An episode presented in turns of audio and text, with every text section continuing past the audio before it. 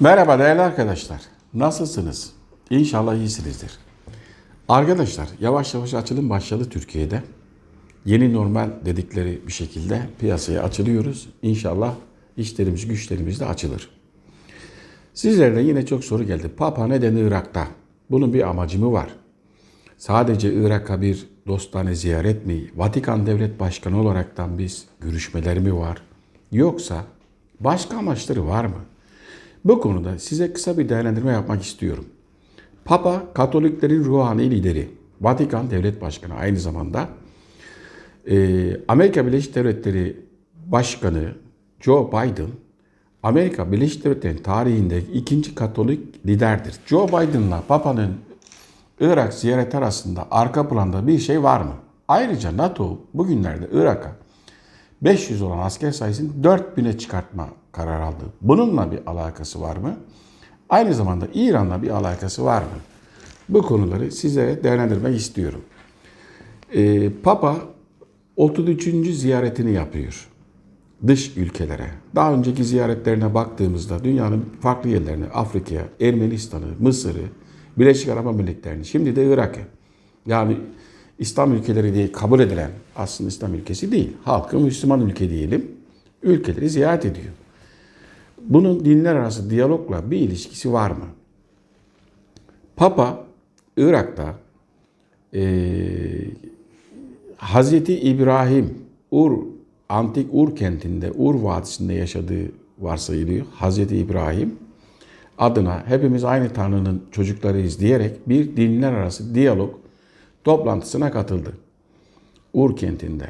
Daha sonra Ayetullah Sistani ile görüştü. Şii dünyasının önemli bir lideri. Orada yine bir dinler arası diyalog mesajı verdi. Bu görüşmelerde Papa'nın arka planda görmediğimiz bir şey olabilir mi? İlginç olan bir şey var. Bugün İran'dan bir açıklama geldi. Çok daha olumlu olaraktan nükleer anlaşmaya geri dönmek istiyoruz diye. Papa Sistani ile görüşürken İran'dan da bu açıklama geliyor. Bana manidar geldi bu. Acaba Papa arka planda orada başka bir görüşme mi yaptı? Çünkü Joe Biden İran'la hükümetinin, Joe Biden hükümetinin İran'la yeni masaya döneceği konuşulurken İran'dan yaptırımlar kalkmazsa bu iş olmaz. Joe Biden'da yaptırımlar kalkmaz, görüşelim şeklinde açıklamalar varken İran bir U dönüşü yaptı. Ben buraya bir soru işareti koyarım arkadaşlar. Şimdi bir de Keldani Kilisesi'ni ziyaret e, e, ayinine katıldı Papa. Keldaniler e, Nasrutilerden ayrılan Hristiyanlara verilen ad Keldani Kilisesi 1553 yılında Irak'ta, Lübnan'da, Suriye'de, Türkiye'de, Hakkari çevresinde yaşayan Keldaniler var. Şimdi gelelim Joe Biden'a. Bakın farklı konuşuyorum da birbirine bağlayacağım bunları. Joe Biden 1873'ten beri ailesinde bulunan Keldani İncil'i üzerine yemin ediyor. Şey Kelt İncil'i üzerine yemin ediyor. 2000 1973'ten beri hatta 2009'da İncil olmadığı için Senato'daki yeminini erteliyor. Amerika Birleşik Devletleri dini inanç olaraktan Hristiyanlığın tüm alt bileşenleri var ama ana baskın e, şey ama ana baskın mezhep protestanlıktır. Onun da evangelik mezhebi var. E, John Nelson Darby isimli bir papaz var. Darby isimli bir papaz var. Bu Amerika'daki evangelikleri var ediyor. Joe Biden evangeliklerin arasından sıyrılan Katolik bir lider. Joe Biden'ın kökenine baktığımızda İrlandalı bilinir ama aslında İsviçrelidir. Keltler. Avrupa'nın e, bugünkü Avrupa'yı oluşturan Basklar, Germenler, Grekler. Biri de Keltler. Keltler İngiltere'de yaşar. Kökeni de aslında bunların Irak, özellikle Musul, Kirkük, Musul'un içinde bulunduğu Ninova eyaleti var. O bölgeden geldikleri varsayılır. Daha önce söylemiştim size. E, Cesur Yürek filminde ilk gece hakkı diye e, kralın adına yeni evlenen e, gelinle kral adına ben birlikte olacağım dediği için öyle başlamıştı serüven İskoçya'da. Yani İngiltere, modern İngiltere'de böyle bir hak var mı yok? Nerede var böyle bir hak? Mecusilerde var. E, Eski öyle inanışlar da var. Kral yeni evlenen gelinle birlikte olur, onu günahsız yapar. Kocasına öyle teslim eder. Batıl bir inanç. Şimdi Joe Biden'ın e, Kelt İncil'ine yemin etmesinde ana bir nedeni var. İnancı öyle. Keltler Romalılara karıştıktan sonra daha sonra Hristiyanlığı kabul etmiş ama pagandır. Kedileri kurban ederler kendi tanrılarına. Kır tanrısına inanırlar. Yani ürünlerini verimli hale getiren çok tanrılıdır. Birçok tanrıları var da. The Druid Keltlerde din adamları. Onlar toplumu, hayatı yönlendirir. Avrupa'nın en savaşçı kabileleri Romalılarla uzun savaşları var. Merak edenler Keltler kimdir, nedir diye e, e, bakabilirler. Joe Biden İsviçre kökenli pagan bir Kelt'tir arkadaşlar. Kendi İncil'ine basıyor, yemin etmiyor başka şeye. Kendi İncil'ine basaraktan yemin ediyor. Bunun nedeni pagandır. Keltler iklim olaylarıyla çok ilgilenirler. Ay, güneşin hareketleri, doğa olaylarıyla. Bugün Avrupa'nın arka planı genelde pagandır. Bunları daha önce size çok bahsettim. İklim üzerinde çok durma nedenin dini bir yönü de var. Bunun ayrıca başka bir video çekeceğim. Yani dünyanın ısınması nedeniyle iklime sahip çıkalım değil, pagan kültüründe güneşin önemli bir rolü var. Keltlerde de öyle. Mesela Keltlerin en önemli tanrısı Lugus. Güneş tanrısı Apollo denen tanrı. İngiltere'de BBC'nin binasının tam ortasında bir güneş tanrısı heykeli dikildi. 100 metrelik Malta adasına da bir güneş tanrısı heykeli dikildi. Şimdi Avrupa'da tarihte halk Hristiyan Roma'da ama Roma'nın yönetimi pagan. Oturup anlaşalım diyorlar. İznik konsülünü düzenliyorlar. İşte İznik konsülünde 60 tane olan İncil'i dörde düşürüyorlar. Orada Horos'un doğum gününü İsa'nın doğum günü yapıyorlar. Balık tanrısından İsa'nın balık tutma hikayesine getiriyor Hazreti İsa'nın. Yani o onların İsa'sı ayrı. Bizim bahsettiğimiz Hazreti İsa ayrı tabii. Ve tüm pagan kültürünü yeniden yazıyorlar e, İncil olaraktan. Şimdi Papa Papalık Orta Çağ boyunca bir devlettir. Hep var. Ee, ancak 1870 yılında yok oluyor. Daha sonra 1929 yılında İtalya ile bir anlaşma yapıyorlar. Vatikan kuruyorlar ama papalığın ee, 1506'dan beri pagan kontrolüne geçiyor. İsviçre şövalyeleri korur papalığı hala 1506'dan beri. İtalya'da İsviçre şövalyelerinin anlamı ne papalığı koruyor? İtalya'da koruyacak polis mi yok? İsviçre şövalyeleri de Kelt'tir kökenine gidilirse, araştırılırsa. Yani pagan kültürü Vatikan'da. Şimdi Vatikan'ın son dönem açıklamalarına bakalım Papa'nın. İklimle ilgili Nuh tufanına benzetti. LGBT ile ilgili yani onlar da Tanrı'nın çocukları dedi. Katolik dünyasından hop ne oluyor legalleştiriyor musun deyince şöyle bir kem küm etti ama iki yıl önce bir tweet atmıştım sizlere hatırlarsınız. Papa, e, Katoliklerin papası LGBT'yi legalleştirecek şeklinde adım adım gidiyor. İşte 10 bin tane e, bilmem kaç yılından beri araştırdık kilise kayıtlarında 10 bin tane papaz çocukları istismar etmiş şeklinde. Tamam da onu o tarihte niye açıklamıyorsunuz? Yani e, onu madem kaydetmişsin, kayıt düşmüşsün neden cezasını vermiyorsunuz? Amerika'da çocuk tacizi yönünden kiliseye dava açılma gündeme gelirse kilise 4 milyar dolar bir tazminat çıkar. Biz iflas ederiz, kapatırız kiliseleri dedi. Yani şu an batıda çok ciddi anlamda kiliseler baskı altında. İçeride kapalı yerde acayip işler olmuş. Birileri bunu teşvik etmiş ve kayıt yapmış. Biz bunun ne olduğunu biliyoruz. 3 aşağı 5 yukarı. Papa hatırlarsanız 2016-2017 yılında şeytan yaşayan bir insandır, ismi cismi var demişti. Aslında pagan mekanizmasında yaşayan bir insan var daima. Bir aile kavramının dışında bir teşkilatları var. Oralara girmiyorum ben. Onu merak edenler daha önceden anlatmıştım zaten. Dolayısıyla Papa şu an İslam dünyasında kimlerle görüştü ona bakalım. Toplay, toplanacağım, toplayacağım biraz sonra ne, Papa neden Irak'ta ziyaret ettiğini anlamış olacağız. Papa 2017'de Mısır'a gitti. El Şeyhi ile görüştü. Ee, Şeyhi ile bir insan kardeşliği belgesi imzaladı. Daha önce de 98'de e, FETÖ ile görüşmüştü. FETÖ elebaşısıyla bir dinler arası diyalog projesi başlatmışlardı. Mun tarikatı Güney Kore'de 1953 yılında e, 52'de kuruluyor. 57'de e, tarikatın lideri Amerika'ya taşınıyor. Aynen FETÖ'nün birebir kopyası okulları, gazeteleri, TV'leri, medyası, yapılanma şekli aynen FETÖ'nün, FETÖ Mun tarikatının kopyalanmasıdır. Mun tarikatının liderinin kitaplarından liderin ismini ve Hristiyanlığı çıkartın, İslam koyun, FETÖ'nün ismini koyun birebir aynıdır. Kopya tamamen.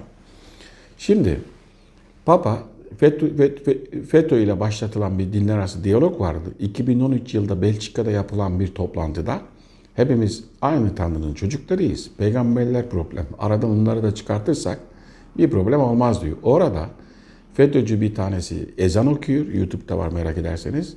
Peygamber Efendimizin ismini çıkartıyor ezandan. Sonradan da yanlışlık oldu unuttum filan diyor. Tabii ki yanlışlık değil. Ne yapmaya çalışıyor Papa? Aslında dinler arası diyalog kavramı bir pagan projesi. Yani yeryüzünden dinleri silmek, inançları silmek. Peki ne yapacaksın inanç silinde?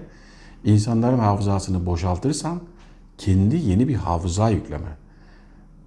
Elon Musk'ın Neuralink projesinde ben hafıza yükleyeceğim diyor ya. E boşaltman lazım önce insanların değerlerini, inançlarını, kültürlerini, vatan sevgisini, dostluğu, akraba sevgisini, yardım duygusunu, merhamet duygusunu boşaltman lazım. Şimdi e, yıllardır anlattığım şey yeni bir sosyoloji, yeni bir devlet şekli diye bahsediyorum ya. Yeni bir aile şekli, yeni bir birey. İşte e, Papa'nın dinler arası diyalog projesinin getirip dayadığı nokta bu. FETÖ ile başlayan süreç Türkiye'de e, ifşa oldu. Sonra ne yaptı Papa? Bu projeye İslam dünyasından yeni ortaklar aramaya başladı. El Eser şeyini buldu. El Eser şeyi Sünni İslam dünyasında önemli bir referans noktası. Benim için bir referans noktası değil. Gidip Arap dünyasında okuyan kim varsa bence hiç susturun, konuşturmayın. Biz Araplardan öğrenecek değiliz bu bazı meseleleri. Bugünkü Araplardan. Ee, şimdi daha sonra Birleşik Arap Emirlikleri'ne gitti. Onu davet eden Suudi Prens Muhammed Bin Selman'dı. Ee, Joe Biden Kaşıkçı cinayetiyle ilgili e, üzerine gideceğim dedi gitti. Yaptırım yaptı ama asıl sorumlu Muhammed Bin Selman diye kayda geçtiler. Ama ona yaptırım uygulamıyoruz diyorlar. Bu ne biçim ikiyüzlülük? Neden uygulamıyorlar? Çünkü o lazım. Suudi Arabistan'da ılımlı İslam adında bir proje başlattı. E, 2010 e, şeyde e, Hukame Konseyi diye bir konsey kurdu. Hükame Konseyi diye. Müslüman Hükame Konseyi. Birleşik Arap Emirlikleri'nde El Eser şeyi de var. Bunu neye karşı kurdular? Katar'ın e, başında Kardavi'nin olduğu alimler, Müslüman alimler konseyine karşı kurdular bunu. Müslüman alimler birliğine karşı kurdular bunu. Yani Körfez'de alternatif bir İslam anlayışı. Suudların rabıta örgütü var. Türkiye'de de 1960-70'lerde çok gündemdeydi. O dönemde her sakalı dedesi zanneden Müslümanlar bu örgütten iyi Türk, Türkiye'de belli gruplar iyi beslendiler. Bugün isim vermeyeceğim e, önemli birçok cemaat ve holdingin arkasında rabıtanın parası var. Rabıta 2017-2018'de New York'ta Hristiyan din adamlarıyla toplantılar yaptı. Bu dinler arası diyalog konusunda var. Peki rabıta ne yapardı? Rabıta bugünkü işit denen mekanizmanın arkasındaki fikri yapıyı tüm e, Asya'ya, Afrika'ya yaymaya çalışıyor. Yani Vehhabilik ve Selefilik. Türkiye'nin de başı çok dertte. İşit denen bu mekanizmanın arkasında da onlar var. Harici diye bilinen tarihteki mekanizma. Bunu yayıyorlar. Şimdi bir taraftan bunu yayan kim? Batı. Ne demişti Suudi Prens? Bunu yaymamızı bizden Amerikalı dostlarımız istedi. Batılı dostlarımız istedi dedi. Ve bunu söyleyen adam talimatıyla İstanbul'da Kaşıkçı'yı doğradı. Cinayet işledi. Evet cinayetin sorumlusu budur diyor. Demokrasi havarisi e, Joe Biden. Ama biz buna ceza vermiyoruz. Muaf tutuyoruz diyor. Neden muaf tutuyor? Çünkü onlar istedi. Baba diyor ki din kaynaklı terörü durduralım. Tamam Muhammed Bin Selman'ı duyurun. Prensi durdurun o zaman. O zaten bu şey. Neden? Çünkü bu kullanışlı piyonlar olmadan bu işler olmaz. Ee, bu tip akımları finanse edenler zaten bunlar. Rabıta örgütü, sonra Suud, Birleşik Arap Emirlikleri enteresan bir ülke. Yani %30'u farklı dinlere mensup. Zaten nüfusu az. Yakında Hristiyanlığı da ilan ederse hiç şaşmayın. Ee, Suudi Arabistan'ın dinler arası diyalog. Mısır bu işe niye girdi? Bilir, bilir Mısır. Birleşik Arap Emirlikleri'nden para alıyor. Paraları yok Mısır'ın da. Ee, Papa yeni bir organizasyon peşinde. Dinler arası diyalog projesinde yeni bir e, şey başlatıyor şu an. Papa'nın Irak ziyaretinde e, Avrupa'da ve Amerika'da bir etkinliği yok öyle ciddi anlamda. Gündem arayışında aynı zamanda Vatikan Devlet Başkanı olarak hem siyasal görüş yapıyor e, peşinde ama Papa'nın temel şeyi kendi misyonunu tamamlamaya çalışıyor.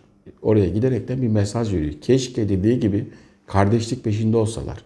Keşke dedikleri gibi böyle bir terörü durduracak noktada olsalar. Terörü arkasındaki akıl belli. Onu finanse eden akıl da belli. Niye finanse ettikleri de eğer şimdi işit olmasaydı Suriye'de Amerika'nın orada ne işi vardı? Biz IŞİD'le mücadeleye geliyoruz diyorlar. Tamam IŞİD'in kuran fikir babası kim? Belli Suudi Arabistan'daki mekanizmalar. E niye ceza vermiyorsun o zaman? Çünkü kullanışlı örgütler bunlar. İs- İsteyen tarafından kullanılıyor. Dolayısıyla 21. yüzyılda şu an Joe Biden'ın demokrasi, insan hakları, insanların kardeşliği demesinin altında yatan yeni bir dünya kurmaya çalışılıyor. Bu da dijital dünyada. Bu dünyada tüm yeryüzünde e, Unix insan var. Yani ırk yok, din yok istedikleri. Bunu anlatırken öyle güzel anlatıyorlar ki sanki insanlığın lehineymiş gibi insanlığın tarihinden bugüne kadar olan tüm kazanımlarını silmek istiyorlar. Burada da insanlar yeni bir e, havza yükleyerekten, yeni bir yol çizerekten nötr insan kavramı. Nötr insan nedir? Cinsiyetsiz insan. Bugün birçok artist çıktı. Ne diyor? Ünlü kişiler çocuğunu cinsiyetini kendi karar versin diyor. Ya cinsiyet karar olan bir şey mi? Büyüdüğünde diyor kız mı oğlan mı olacağına kendisi karar versin diyor bugün. Nötr insan dedikleri, human plus dedikleri ayrıca yeni artı insan öyle kavramlar içi de güzel kavramlar koyuyorlar ki. Böyle bir çalışma var 21. yüzyıl dijital dünyasında. Ee, mesela Macaristan Başbakanı Orban Soros'u suçlamıştı. Avrupa'ya göç, göçü o teşvik ediyor diyor. Şimdi Amerika'dan, Güney Amerika'dan da sürekli Honduras'tan, diğer ülkelerden Amerika Birleşik Devletleri'ne göç var. Birleşmiş Milletler'in mültecileri ve göç diye bir birimi var. Tüm dünyada göç öneminden bahsediyor. Göçün artacağından, mültecilerden. Mülteciler, Türkiye'deki mülteciler de dahil şu an dijital teknolojilerde biraz kullanım alanı diyebilirim. Mesela ID 2020 çerçevesinde dijital kimlik projesinde Bilgi Türkiye'ye gelmişti. Bizim Tarım Bakanlığı ve Dışişleri Bakanlığı ile görüştü. Oradaki şirketlere baktığımda iki tane şirket, Afrika kökenli bir de Güney Amerika kökenli iki şirket dijital kimlik üzerine çalışan. Bu mültecilerde denenen bir proje bu. Ee, ve e, Avrupa'daki Avrupa'nın diyor Hristiyanlığını dağıtmak istiyorlar diyor. Birbirine karıştırmak istiyorlar diyor. Orban söylüyor Macaristan Başbakanı. Avrupa'da da bu tip endişeler var. Bunun doğru olduğunu düşünüyorum ben. Yani çünkü e, Avrupa'yı da Amerika'yı da ilgilendiren bir şey. Önümüzdeki dönem Amerika'da Hristiyan cemaatlere yönelik operasyonları göreceğiz. Aynen ne olmuş Avrupa'da. Ve 2016'da Hristiyan terör örgütlerinden bahsetmiştim. Sahneye çıkacağını. Şu an Amerika'da son şeyleri gördük. E, i- kongre ilk toplantısını yapamadı. Milis saldırısı var şeklinde. Kim bunlar? Niye milis diyorsun? Burada diyorsun ki IŞİD İslamcı terör örgütü. Oradakiler de Hristiyan. Niye öyle bir ad koymuyorsun? Ee, Papa'nın ziyaretleri devam edecek. Yani Papa'nın misyonu Katolik dünyası adına değil, bana göre e, Joe Biden'la paralel düşünüyor. Yeni e, Amerika Birleşik Devletleri'nin yeni projeleri çerçevesinde nerede bir şey görüyorsa Papa'yı orada göreceğiz önümüzdeki dönemde. E, dijit- mesela Papa'nın bir dinin parayla ilişkisi ne? Vatikan Bankası'na çok ciddi kara para soruşturması ol- oldu. Ve ilk virüsün yayıldığında Papa online ayin yaptı. Papazlara yakında online ayin yetkisi verilecek. Günah çıkartma. Yani papazla e, günah çıkartan e, vatandaş arasına bir de dijital kayıt sistemi giriyor. Dijital kayıt sistemindeki ana şey de levh-i mahfuzun taklit edilmesidir. O, o yönde. Bunlar kendileri yeryüzüne hakim olma çabaları var. Bu olayın teknik yönü, ekonomik yönünden bahsetmiyorum. Olayın teknik ve ekonomik yönü olduğu gibi bir de sosyolojik ve dini yönü var. Bu insanlar sadece para kazanmak için uğraşmıyor. Aynı zamanda kendi inandıkları değerlere hizmet ediyorlar. Projelerinde hizmet ettiriyorlar. E, bu çerçevede Papa'nın açıklamalarına dikkat edin. Dikkatlice takip ediyorum ben. Buradaki Türkiye'deki ya da videoyu izleyen Hristiyan arkadaşları tenzih ediyorum. Onlar kendi inandıkları şeyine gitsinler ama Papa başka bir şey yapıyor. Onu da görmeleri gerekiyor. E, dinler arası diyalog hikayesi tüm dinleri yok ederekten dinsiz bir topluluk oluşturaraktan her türlü yeni e, pagan dinine hazır hale getirme projesi. Bu noktada Türkiye bunu uzun süre kavramadı. FETÖ'nün Türkçe olimpiyatlar adı altında Türkçe sözlü amatör pop müzik yarışmasına bile ne kadar kişiler gitti gördük değil mi? Ya da alim diye nitelediğimiz, düşünür diye nitelediğimiz FETÖ'yü övdüler değil mi? Bunun temel nedeni şu. Yeryüzünde kim kimleri bileceksin. Hazreti Adem'den bu yana inananlar için. İnanmayanlar için de 56 milyon önce öyle bir şey yuvarlandı başladı hikaye başlıyor ya. Oradan bu yana mücadeleleri bilmen gerekiyor. Mantığını. Tarih tarih değil. Kim kimdir? Kim neyin peşinde? İnsanların büyük çoğunluğu işinde gücünde. Para kazanayım, ev alayım, evleneyim, çocuklarım olsun. Onların mürüvvetlerini göreyim. İyi niyetlidir. Yani böyle bir arka planda ben şunu şöyle bir paramla onu dolandırayım, bunu dolandırayım. Dolandırıcı olsa da toplumun çok küçük kısmıdır bunlar.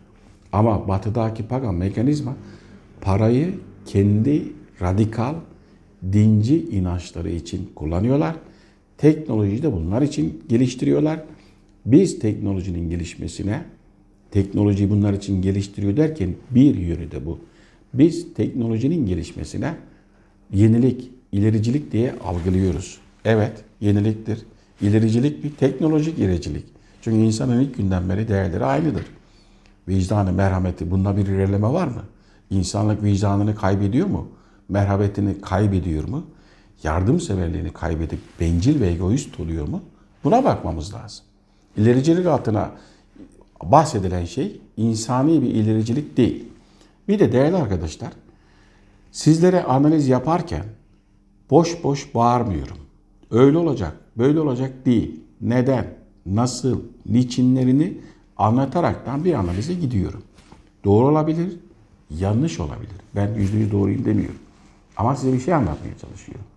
Lütfen boş boş o olacak, bu olacak deyip bağıranlara neden, nasıl, niçin, hangi yöntemle değil kendinize de sorun. Çünkü bizim toplumumuz söze dayalı. Akletmeyi bir noktada kaybetmişiz. Olaylar aslında bağ kuramıyor. Teknolojik bilgi yok. Bilimsel bilgi yok. Dini bilgi yok. Ee, kendi tarih bilgisi yok. Sadece vaat verenin peşine gidiyor. Bu nedenle iki anahtar, aha bir ev, bir araba diyenlerin ta- bizim geçmişimizde çok var. Sözle bağırmak bir şeyi ifade etmez. Neden, nasıl, niçin? Bu soruları kendimize soralım. Evet, şimdilik bu kadar arkadaşlar. Ee, tekrar görüşmek üzere. Hoşça kalın.